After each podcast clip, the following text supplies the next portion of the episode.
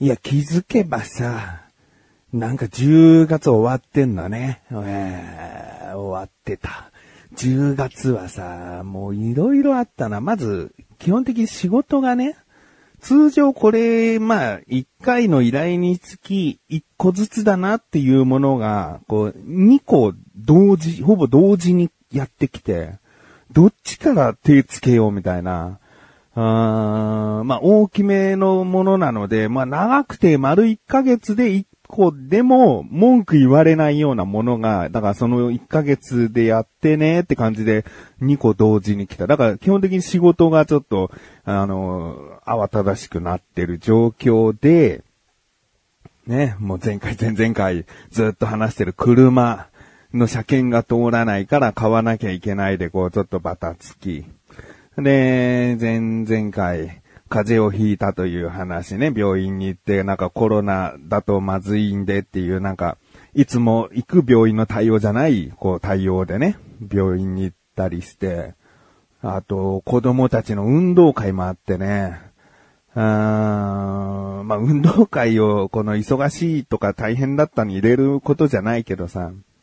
まあまあ、いろいろあったな。10月盛りだくさんすぎて、もうこのまま年末に向けて落ち着いてほしいなーって思いつつも、まあまあまあ、2020年のね、10月は忙しかったなんていうのもいいよね。もう、きちんとこう、終えられれば、超えられれば、あまあまあ、こんなこともあったなって思い出になればいいんだけど。まあ、そうですね。今回も車の話をしたいと思っている自分がお送りします。菊池さんのなだらか好調心。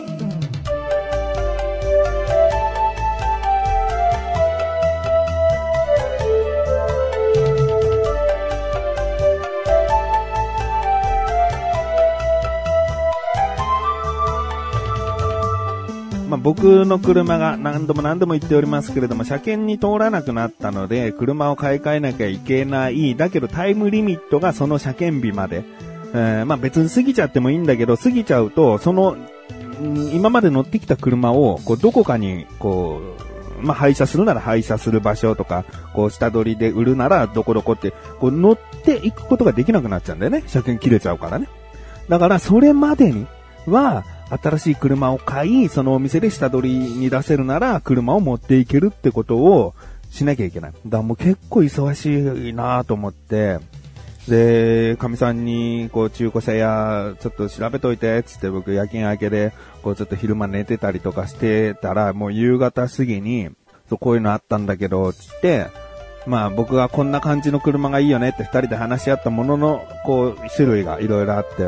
で、こんなのがあったんだけど、つって、で、場所はつって、いや、車で20分ぐらいのとこだよ、つって、あ、近いね、と思って。で、もう、まさに値段も見た目も性能もこれがいいねって思えるものだったから、あとはもう現物見てさ、あの、すごい大きな凹みがあったりとかさ、なんか、あ、思ったより違うなって印象が変わるかもしれないから、まあ、とにかくそのお店行こうよってことになって、でも次の日ですね、えー、行って、で、その中古車屋に行ったら、車を降りてすぐ、その、なんか車の写真を撮ってる社員の人が、店員の人がいて、で、すいません、つって。で、ネットで、こう、あの、車を見てこの車いいなと思って来たんですけど、って言ったら、あー、この車もう、売れてしまいましたねって言われて。で、ちょっとこう、頼りない感じの、まあ、名前をじゃあ、小峰としましょう。小峰さん。えー、小峰さん。もうすごいこう、なんか、今考えれば新入社員ぐらいの感じで、だけど、接客業がそこまで得意じゃない、えー、雰囲気も出てて。ね、あ、もうこの車売れちゃったんですか？ああ、あ、じゃあもうここの駐車場、あ、ここの中古車屋にはもうないんですね。そうですね。つって。わかりました。じゃあ、あの、せっかくでもここに来たんで、これに似たような車種、えー、で、いろいろこう、何かありませんか？つって。あ、はい、わかりました。つって。で、その中古車屋の建物の中に案内されて、そしたらさ、建物の横にさ、広告でさ、この車もう売れちゃったって言った車がさ、ドーンってあってさ、で、一応中はさ、制約済みっていう、こう、なんか、紙が貼ってあるんだけどさ、いや、ないって言ったよなと思って、え、この車じゃないですか？つって、あ、そうです。これ、あ、まだあったか。とか言って、なんだなんだなんだと思って、ね、ああ、これか、これだったのかってさ、やっぱりさ、こう、散々ネットで見たものをさ、現物で見るとさ、ちょっと感動するんだよね。まあ、こんな車だったんだと思って、でも売れちゃってるんですよね。そうですね。つって。で、ああ、こんなになってんだと思ってさ、いやー、ほんとこれが良かったなとか思いながらさ、おな建物の中入って、で、そこの中古車屋っていうのは、全国に店舗があって、で、あ、あでもちなみに、あの、有名なガリバーさんとか、なんかそういった、超大手の場所ではないです。ちなみにね。あの、本当に知る人ぞ知るの中古車屋の、あれなんだけど、一応全国に、あの、支店というか店舗があって、店舗があって、で、そこのデータベースの中で一気に、あの、探してみます、つって。あの、ここの中古車屋にあるものっつったらもうやっぱり限られちゃうから、もう全国店舗で販売している車見てみますので、つって。で、値段とか、こんぐらいで収めたいんですけど、とか、いろいろ条件を言ったら、これとこれなんかいかがですか？つって。バーっとリストがあって、その中の、まあ、いろいろといいものあるんだけど、僕が言った、その第一条件に当てはまったのが二つあって、で、神さんと、おい、どっちもいいね、つって。で、一つは、令和一年に、あの、作られた車。だからもう去年だよね。で、走ってるのが3000キロで、もうほぼほぼ新品同様のものなんだよね。うーん、あ、すごいなで、この値段なんですね、つって、もう、あの、広告に出てた車よりちょっと安いぐらい。うん、だからもう全然いいなと思って。で、もう一個は、えー、その車のグレードがもうトップクラス。のグレードになって、だから内装も豪華だったり、いろいろオプションがついてる車なのね。まあ、いわゆるカスタム車なのかな？えー、なってて。で、年式が、えー、平成29年、えー、2017年のもので、でも値段は、その、さっき言ったほぼ新車のような感じの車と同じ値段、全く同じ値段で。で、走行距離は1万3000キロだったかな？あ今1万台の車で。いや、全然いいな。どっちもいいなと思って。で、見た目が可愛らしいのが新しめの方の車で、見た目がかっこいいのは、そのカスタムされた方で。で、なんでこんな安いんですかって。やっぱりネットでバーって見ても、その車がこの値段でっていうのは、まあまあほんと安いんだよね。で、なんでこの値段なんですかつって、あ、じゃあちょっと待ってくださいね。つって、その店舗の方に問い合わせしてみますと。いろいろと情報をあの出してみます、つって。で、聞いてきてもらったら、まずその、新しめの車の方は、一回浸水してるんだって。うん、まあ、要は僕もね、今まで乗ってた車そうだけど、ちょっと大雨でさ、急にこう、車の3分の1とか使っちゃうような、うん、なんかそういったことがあったのかな。なんか一回浸水して、で、今のところ異常なしと。いう車なんだよね。だからたった3000キロしか走ってない、もう去年作られたいい新しい車なんだけど、一回浸水しているっていう状況っていうのは、状態っていうのはすごくね、まあリスクが高いというか、まあ価格が落ちる原因になるらしいね。あのー、その、いろいろなネットで見る限り、一回浸水したらもう、あの、売った方がいいっていう人もいるぐらい。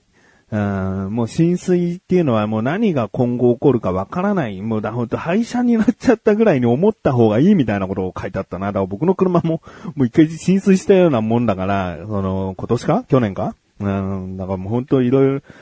まあ運が良ければ本当なんもないんだけどね。うん。で、まあそういうことがあったので、安くなってますと。で、もう一つのカスタム仕様の方は、一回修理歴がありますと。修理したえー、外装を修理した歴があると。これがまた結構でかいみたいでね。だいたい中古車屋っていうのはそこをアピールどころにしてて、一回も修理歴ありませんよっていうのは結構強いわけ。もう一回でもどこが修理してるってなると、一気にこう、ランクっていうか、あの、価格の相場が落ちちゃう。だってね。うんで、でも、聞いてください。ご安心ください。その一回の修理歴したところは、あ車の屋根のえー、外側だけど、その屋根の部分が何か物が落ちたか何かで凹んで、そこを取り替えただけらしいので、その、一回こう側面とか正面とかがボーンってぶつかって、えー、どこかバンパー取り替えたとか、ドアを取り替えたとかではないと。だからその修理とか事故によって内部に破損がいってないかっていう心配はありません。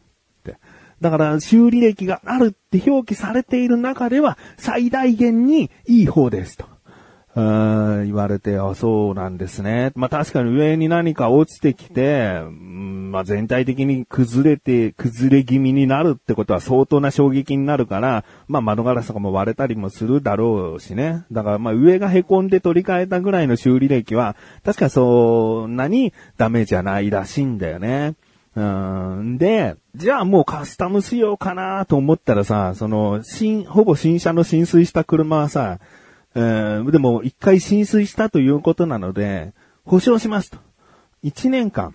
その、もちろん外傷はね、今後起きて何かぶつけたとかそういうのは無理ですけど、内部で何かが、こう、故障したとか、作動しないとか、そういうことがあったら、一年間は無償で修理いたしますと。で1年間はその浸水によって何かダメージがないかという面倒は見てくれるということをね、提示してきて、なるほど。悩むねと思って。まあまあ、昨日の今日なんでね、うーん。神さんは、色的にカスタム仕様の方がいいと。なんかかっこいいって。うん、僕は、浸水のダメージってやっぱわからなさすぎて、一回でも僕が乗ってた車も浸水してるしなとか、そんなにもう廃車すん廃車と思った方がいいレベルなのかなわかんないんだよね。でもその去年、たった一年、丸一年も乗ってない車をこの価格で乗れるっていうのは非常に美味しいんじゃないかなって思っててね。64ぐらいでその浸水車の方だったんだよね。で、まあちょっと本当悩みますと、今後またしばらく何年も乗っていくので、これは今決断するわけにはいかないかなねえ、カムさんみたいな。うん、でももうその間もコミネはずっとね、付き合ってくれんだよね。最初はさ、なんだよ、売られてもうないって言ってた車、外にあんじゃねえかよとかさ、なんかさ、あ接客下手くそななんだろうな、みたいな、なんか、そんな悪いイメージがあっ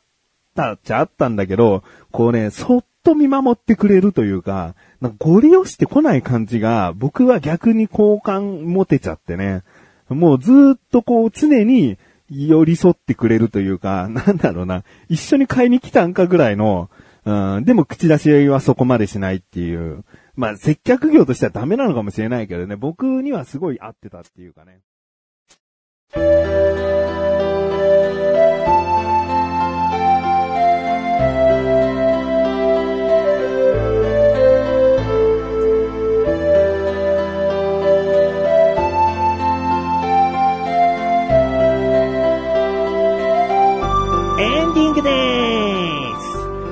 申し訳ありません。初めてですね、